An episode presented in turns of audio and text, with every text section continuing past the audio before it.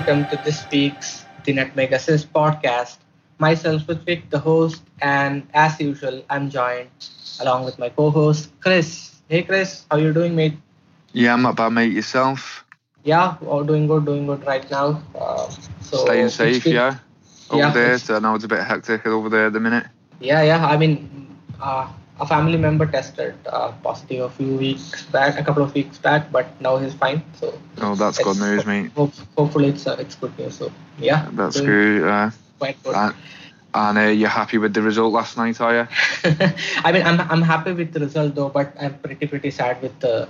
Or it's it's a pretty bad condition with the sleep schedule right now because of all the football games, all the midnight games here in India. So yeah, that's there. Yeah, stuff like that. So, yeah, happy to see Thiago getting his first goal yesterday. Yeah, yeah. Right. Well, yeah. So, coming back to the main topic for this episode, this is a bonus episode for those who are listening. This is about Inter Milan or Internazionale winning the Scudetto. Winning the Scudetto, breaking Juventus' monopoly for years and years.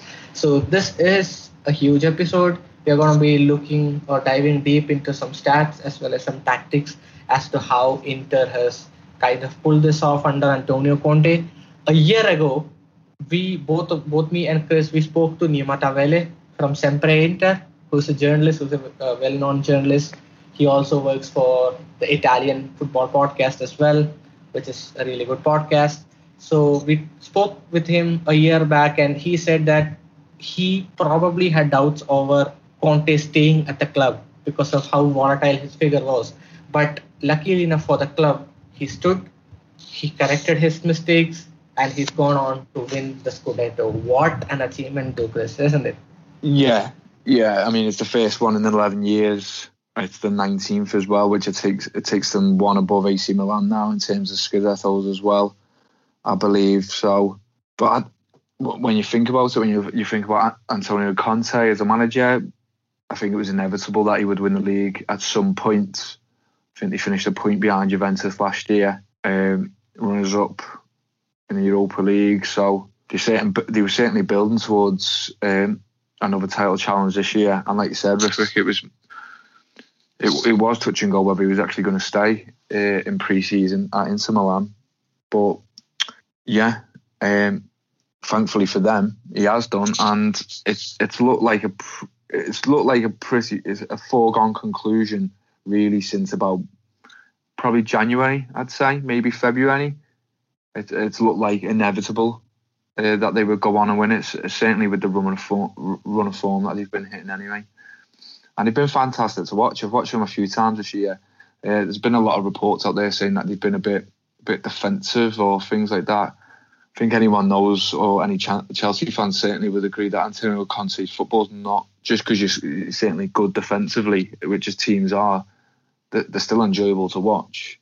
They're still fast in transition, so I don't buy that. I've I've, I've watched them a number of times this season, and I've always been I, I always enjoy watching uh, this Inter Milan team play. Yeah, and that's an interesting thing that you mentioned there about Inter being defensive.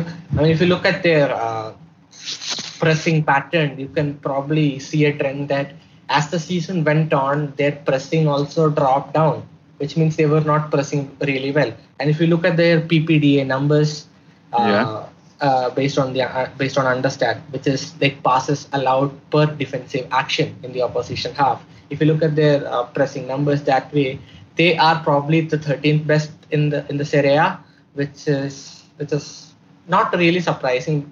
If, if you watch them play in the latter yeah. halves of the season, because they press less, but they've used no, they've actually added value, more value to their possession.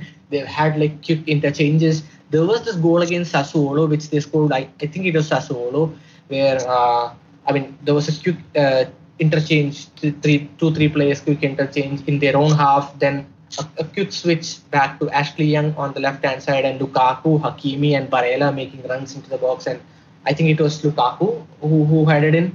So yeah. that that's the kind of goals that you got from Inter all, all season. They've had they've yeah. some really, really amazing goals.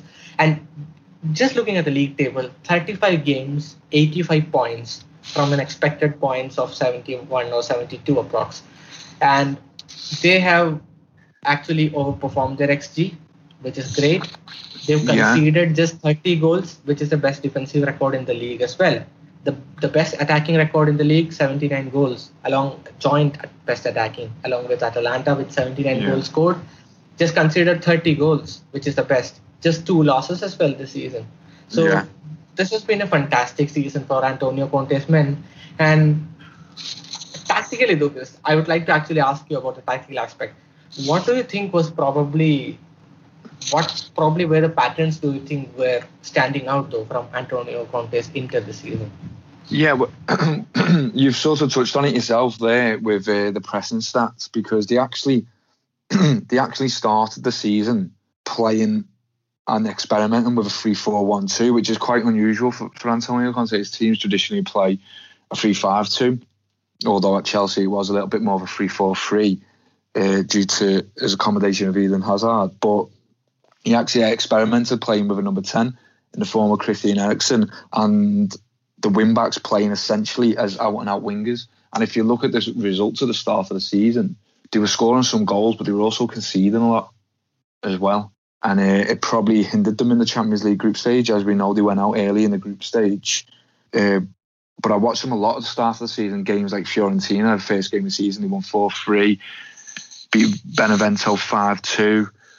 So they were outscoring teams, and they were creating a lot of chances, and they were overwhelming teams, specifically from an attacking perspective, but they weren't killing teams off at the beginning.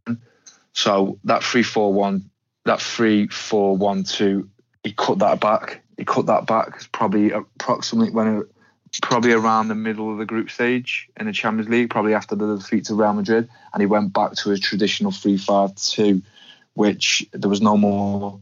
It wasn't a high line. High line dropped. Uh, there was no more pressing high, which sort of marries into what you're saying there with the p- pressing stats. Uh, and from that point on, they've just not, I wouldn't go. Maybe, yeah, well, yeah. If you look at the run of form, they've lost. They've lost one game since that change. So uh, it's been it's it's been quite an intriguing season for them tactically, just because you don't ex- you didn't. They started playing that formation at the start. A formation that you wouldn't associate an Antonio Conte team with, and yeah, ever since he switched back, and if if I don't know if you can remember his time at Chelsea with Rick when when when he won the league in his first season there as well. Yeah, yeah. They started the season playing a four four three three, didn't they? And then the, they got beat, but there was that sort of famous game at the Emirates where they got beat by Arsenal three nil, and then he switched back to a three four three, and then he just went on a run that just essentially won them the league, and they didn't get beat. I think they, did they win fourteen games on the run, was it? I, I think from like November onwards. So it was quite it was quite intriguing tactically to see him do that and use players as well. Another using um, using players such as Perisic as a wing back and essentially getting the best out of him. Um, players like Darmian um, and getting the best out of him. Ashley Young getting the best out of him, and Christian Eriksen as well, who looked like. It looked like it wasn't going to work out for him, didn't it? It looked like uh, it looked like Conte didn't fancy him at one point. Didn't really was struggling to fit him in, especially after this switch. But he he he's, he's took the number ten out of the team in that three four one two, and he, he's a, essentially playing a number six now instead, and that's another switch that he made. And he, he's played Eriksen there sometimes as well, and he looks like the player he, he, he once was at Tottenham now, and he's playing really well, and he's now part of the team, part of the squad, and looks like he, he's a key member of that squad now. So it's good coaching, really. It's a good coaching, and there's very few managers around at the moment that can actually do that. And that's why uh, I believe he's certainly one of the, uh, the top coaches in world football at the moment. Yeah, and I mean, one of the more important things that you mentioned was that they were conceding goals early this season. So yeah. That's actually a very, very tricky stat. So in the first seventeen games, they conceded, I think, twenty-three goals. And in their last eighteen games, I mean, the last uh, probably after that two two draw against A S Roma, I think after, uh, they've played eighteen games since then, and they've conceded just seven goals in that period. Yeah. And and all just a single, single, single goal in seven games, which means they've kept eleven clean sheets as well in the last eighteen games, which is a magnificent defensive record, to be honest. And one of the main reasons for that is having a fixed back three. I know Milan Škriniar yeah. kind of struggled a bit last season. He was finding it hard to transition from a four at the back to three at the back system. There were a lot of there were a lot of stick being thrown at him, and probably transfer rumors mulling around him as well. But this season, the rise of Alessandro Bastoni, who is yeah. who's probably been one of my favorite uh, favorite centre backs uh, in Europe this season. Left-footed, very calm, really good passer of the ball. Has the long passing, has short passing, he progresses the ball well. I recently did a small data analysis article on him. I really went and watched his clips as well, once again. And I really, really liked the way he played. So, yeah. Bastoni, De Vrij and Škriniar have actually been a solid, solid pair. You look at the uh, playing time that they had in the Serie A this season, out of, uh, I mean, from Inter, uh, Bastoni, De Vrij and Škriniar are probably...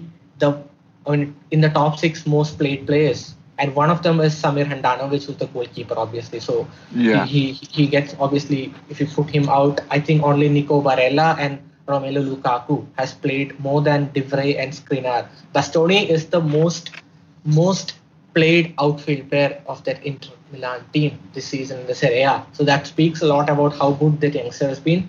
He's just twenty-two, and he might definitely probably.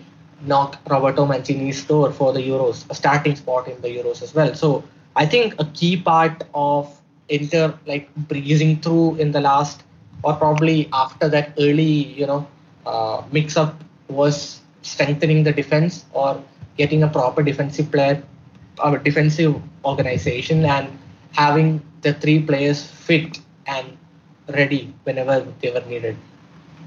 Yeah, absolutely. I mean, you've touched on Bastoni there. He's been um, he's been really good this season. Uh, whenever I've seen him playing as well, I think balance is the key, isn't it? I think playing this formation the way Conte does, um, a three five two can be can on paper essentially look like a very defensive formation, but it can also, when you're an attacker, be a very an attacking formation. And if you get that, if you get that one, if you get the balance right um, within the team. And your culture transition correctly, it can be a formidable formation, really, especially if it's mastered. And excuse me, and it does. Uh, it, it seems that Conte, it, it's his tried and tested formation, isn't it? He's a master of that formation. But you touch on, you made a point there, Bastoni being left-footed. For me, modern day football now, if you're going to play out from the back, um, in the way that Inter Milan do, or most teams do now, from the goalkeeper or play from the goalkeeper, you need that balance. You ha- set if you, especially if you're playing with three, you need your left foot, you need your left centre half. It has he has to be left footed for me, because if he's not, then it makes it a lot easier for the opposition to pressure high and it, and cut you off. And a perfect, a perfect. Well, you see it in the Premier League. You see a number of teams now playing out from the goal, uh, playing out from the back, or playing from the goalkeeper. As you will, and they're not playing with left-footed centre-halves, and essentially they box themselves in, because if you come come across a team that can is really clever with the pressing and sets pressing triggers, then you, you're going to lose the ball. But when you watch Inter Milan do it, um, I don't know about you, Riffy, but when you, when you look at their centre-halves, not only are they all well-balanced and well-suited to each other, they can play out from the back, but they, they're also really good defensively as well. They're like... It's like it's like their their their back three has got like a mix of everything, for me, and yeah, like I said, Bastoni at the moment is looking like he's going to go on to be certainly a regular in the national a national squad for years to come. Yeah, absolutely, and I mean, like like you mentioned, that that's a very uh, fair point as well. Like they have a mix of talents and a mix of abilities, which which has probably added, you know, uh, it's like putting. Uh, different colors into a single painting and yeah. make it look more beautiful. It's it's probably similar to that, because they have variety of skill sets, the, the centre backs, and I think they've done really well in maximising all, I mean, everyone's abilities as well. So I think that's one of the main reasons why they've been like able to breeze off in the in, uh, so early and win the Scudetto probably much earlier than uh, before, I guess. But also, I mean, I'm not probably going to talk too much about Juventus' huge drop-off under Andrea Pirlo, but that also probably uh, took some pressure off them I guess I guess that, that probably took some pressure off them as well. But from defense to midfield to attack, the midfield and the attack, Nico Barella, another player who's been like solid this season. He was solid last season as well. And yeah. he is one player, again, another player that I really, really, really like because of his variety of skill sets. You want him to play on the wide, he will play on the wide. You want him to play in the center, he'll play in the center. He he has a variety of skill sets. He's good with his passing. He makes those dart, darting runs into the box and gets on gets in on the end of, you know, crosses, or is there in the right position when, when you need someone there to strike the ball. He has three yeah. goals and seven assists this season, which is fairly good. Which, which I don't think is bad. It's it's fairly good, and he's picked up just five yellow cards. But again, you move into the attack. Romelu Lukaku and Lautaro Martinez, thirty-seven goals between them. Lukaku has twenty-one, Martinez has sixteen, and yeah. Lukaku has ten assists and Martinez has five assists as well. So yeah. this is really really huge. So Lukaku's Lukaku was probably always brushed off as kind of a small liability in England, which which I kind of hated at that moment. Uh, although he was playing for the clubs which were seen as rivals for my team, Liverpool, Everton, Manchester United, Chelsea at one stage as well. So although he was playing for these clubs, he still had that skill set. He, he but he was probably a bit underrated by a lot of fans. Uh, and moving to Inter, he's he's probably set the world on fire. If I mean, we I think we discussed this probably a few weeks back, right? When yeah. we talked about the top three centre forwards in the last two seasons, Lukaku's name popped up, and that shows how good he's been at the Inter under Antonio Conte. Yeah, yeah. I mean, like I said, I've we mentioned in like you've just said, we mentioned this on a podcast. I've had I've had the privilege, I think, of watching Lukaku a number of times. He spent four seasons at Everton. I've obviously got a season to go at Everton, so I, I watched him near enough every week for them for four seasons, and he's certainly the best striker I've seen in an Everton shirt, and is probably I'm probably the best striker I'm ever likely to see uh, at the moment, given the way he, he keeps going on and on and on. But when when you look at it, I know we've mentioned in that podcast, uh, I think it was last month, we were talking about last two seasons. He scored goals regularly now for seven years. So what I'm seeing, what I'm seeing now in Italy is, it's not a shock for me. He, he, he's a born goal scorer, Romelu Lukaku, and he's a top striker. Certainly, certainly one of the best in Europe at the minute, or in the world. Maybe on current form is the best, especially when you look there at, at the assists. I believe, if, if I'm not. If I'm not mistaken, that's the highest number of assists in the league as well. He's joint top, isn't he, in terms of assists as well? So he's twenty-one goals, second to Ronaldo, and he's set, and he's joint top in the assists as well. Um, people, I thought people were quite. Even I used to listen to Everton fans criticise him because he didn't run enough, and I remember, and I, and I think he was wrong. He was wrongly labelled for that, I thought, because he played in a completely different system at Everton, because he played up front on his own. He's playing up front on his own for a team that is not a top team as well. So you could probably argue that uh, there was maybe a little bit of, of certainly certainly under Ronald Koeman, uh, maybe there was a little bit of lack of service, but he still scored twenty-six goals in all competitions. That's in his last season at Everton, I think, if I'm not mistaken. So, I mean, what what can you say about it? What what, what can't you say about the, the, this lad? I mean, I thought personally when, when he left Everton to go to Manchester United, and it didn't quite go as well at Manchester United, I thought maybe I'd seen the best of him, or Everton as a club had seen the best of him. But obviously, since he's gone gone on to Inter Milan, he's gone on he's gone on to a new level. And I think also as well, I always say this about strikers: I don't think you can judge strikers in the modern day in the modern day game when they're playing up front on their own. I've seen a lot of I've seen like Timo Werner now at Chelsea. Goes from playing as part of a two regularly at Leipzig, and then you play him up front on his own in a, in a system for Chelsea. And even though they're a top top top team, you've got to add other other attributes to it. Your link up play's got to be, got to got to improve, and that and that that takes time. That that needs to be worked on. Now Lukaku's gone to playing as part of the two now, and you can see the difference straight away. You can see the benefits that having another striker up front alongside you brings. It's all, it's almost as if he's gone on to a new level because he's playing up front with someone. He can focus more and improve. It's like you get more time to focus more and improve more on your game. And I don't know, maybe you can tell me from a statistical point of view, is there a, is there a more lethal partnership now in world football than Martinez and Lukaku? I mean, it's hard to judge though, isn't it? Because people probably have like a trios and a duos, uh, yeah. or probably even a quartet. Probably, if you look at well, Manchester United, et cetera. It's kind un- of it's, different form.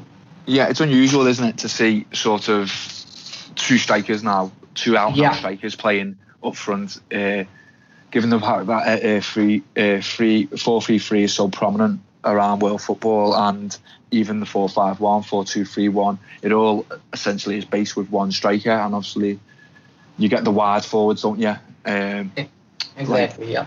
the Salahs and the Manes, and do you class them as striker? Can you include them as part of a partnership? I'm not so sure.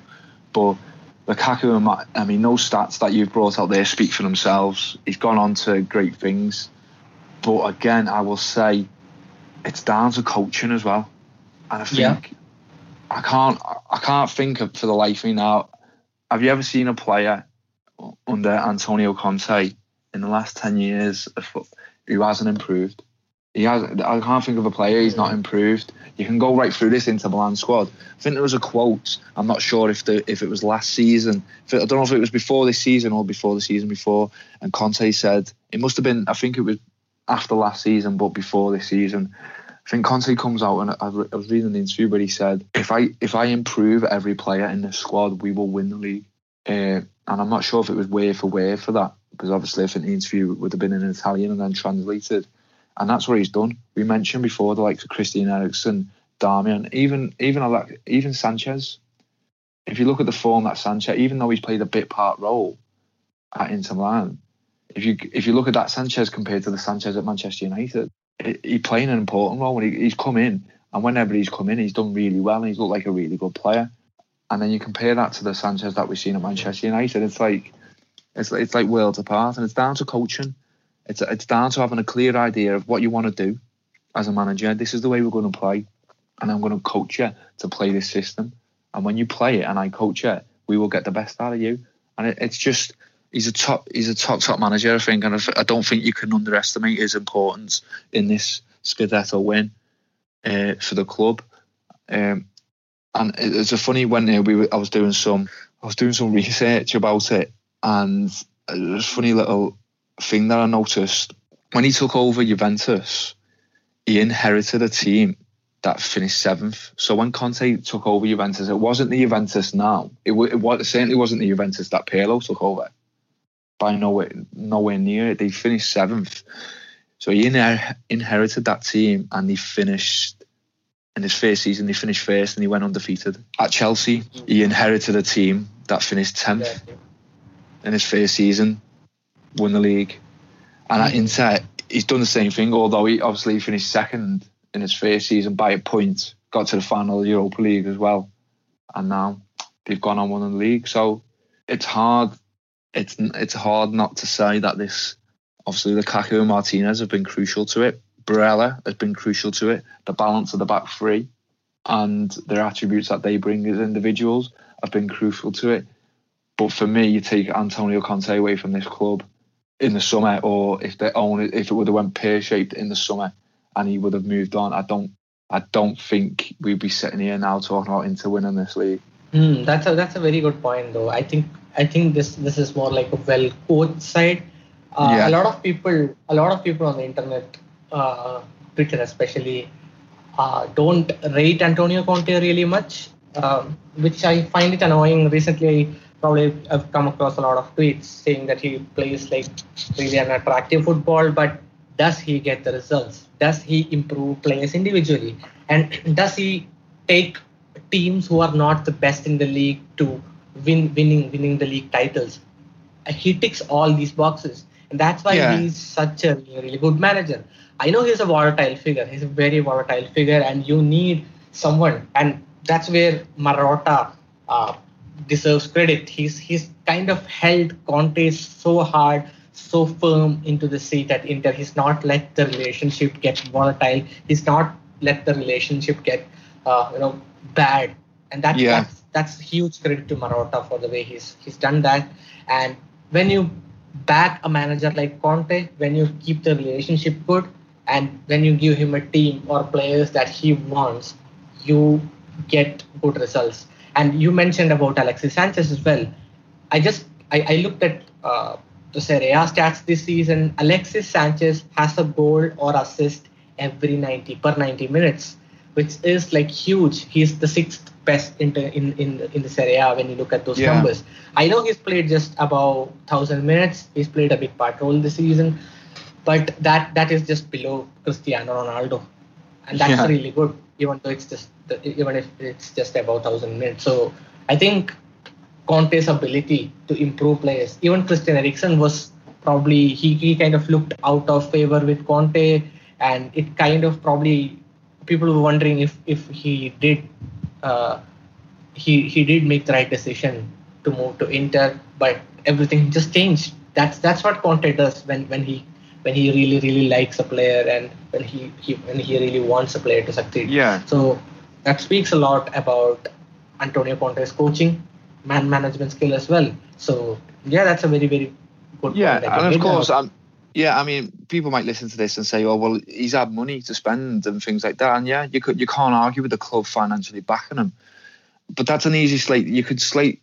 That's an easy thing for people to say now. Okay, oh, well, he's got the money. He's had the money to finance the man. You've still got to get the best out of the players. There's a lot of teams in world football that have money. You've still got to get the best out of these players. Do you know what I mean? And, and Inter Milan have got quite a big squad.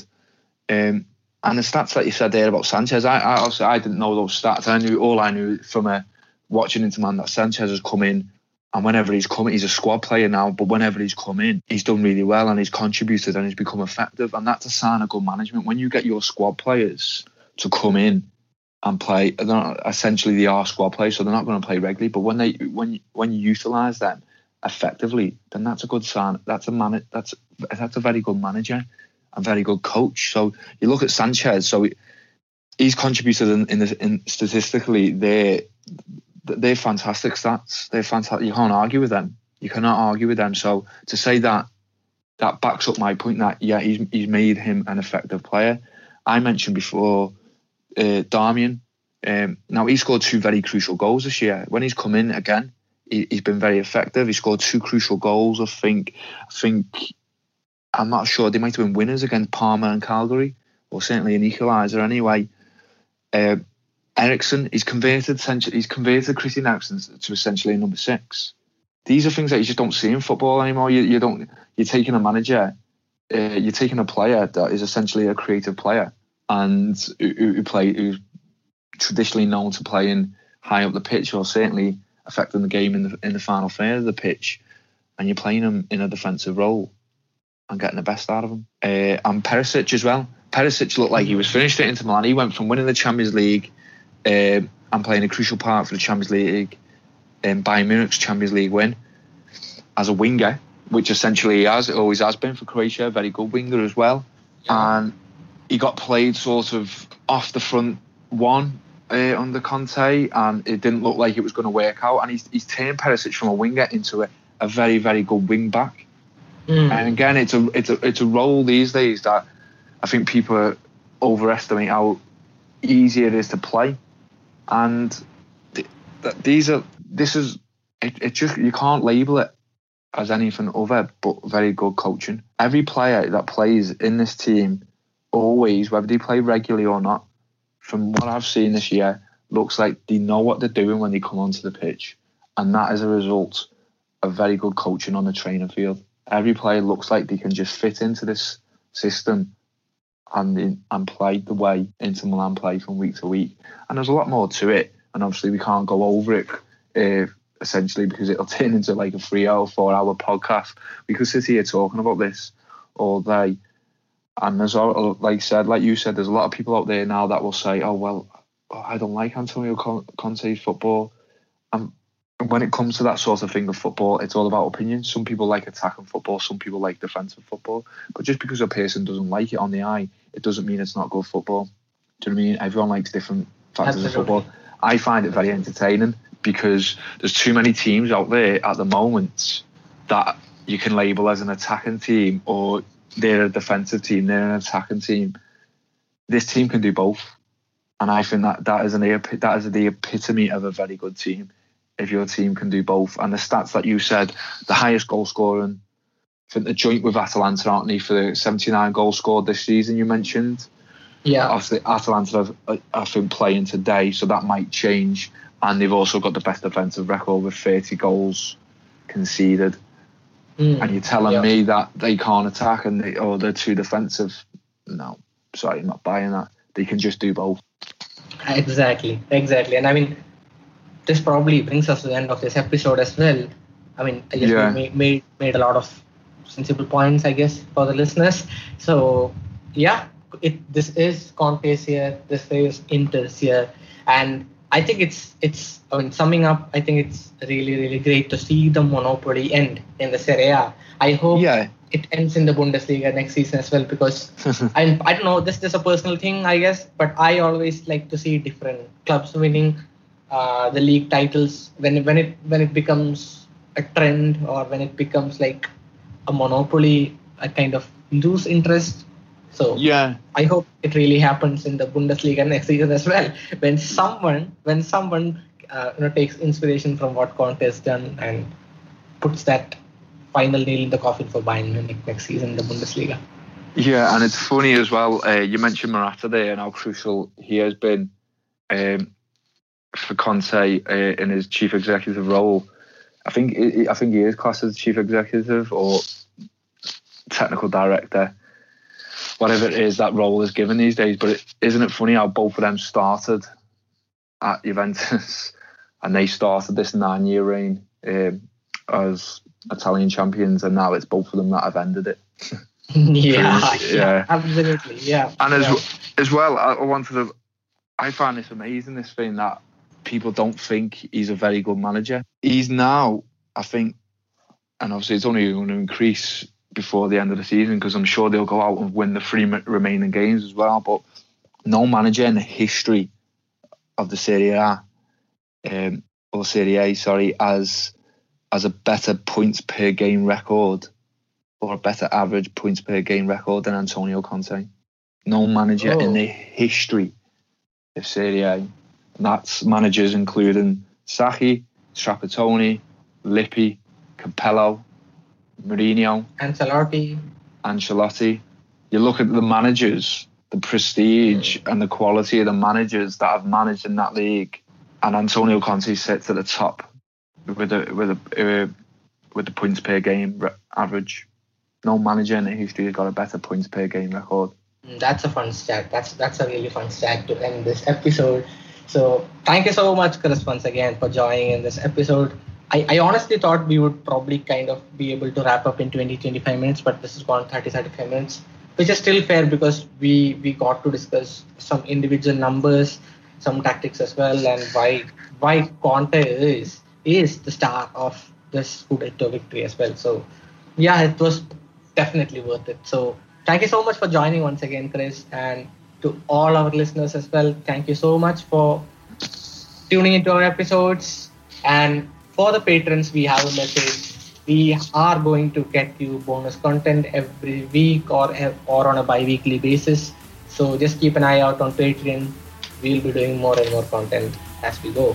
So thank you so much once again to everyone. Until the next episode. Bye-bye. Take care. Thank you, mate. Bye.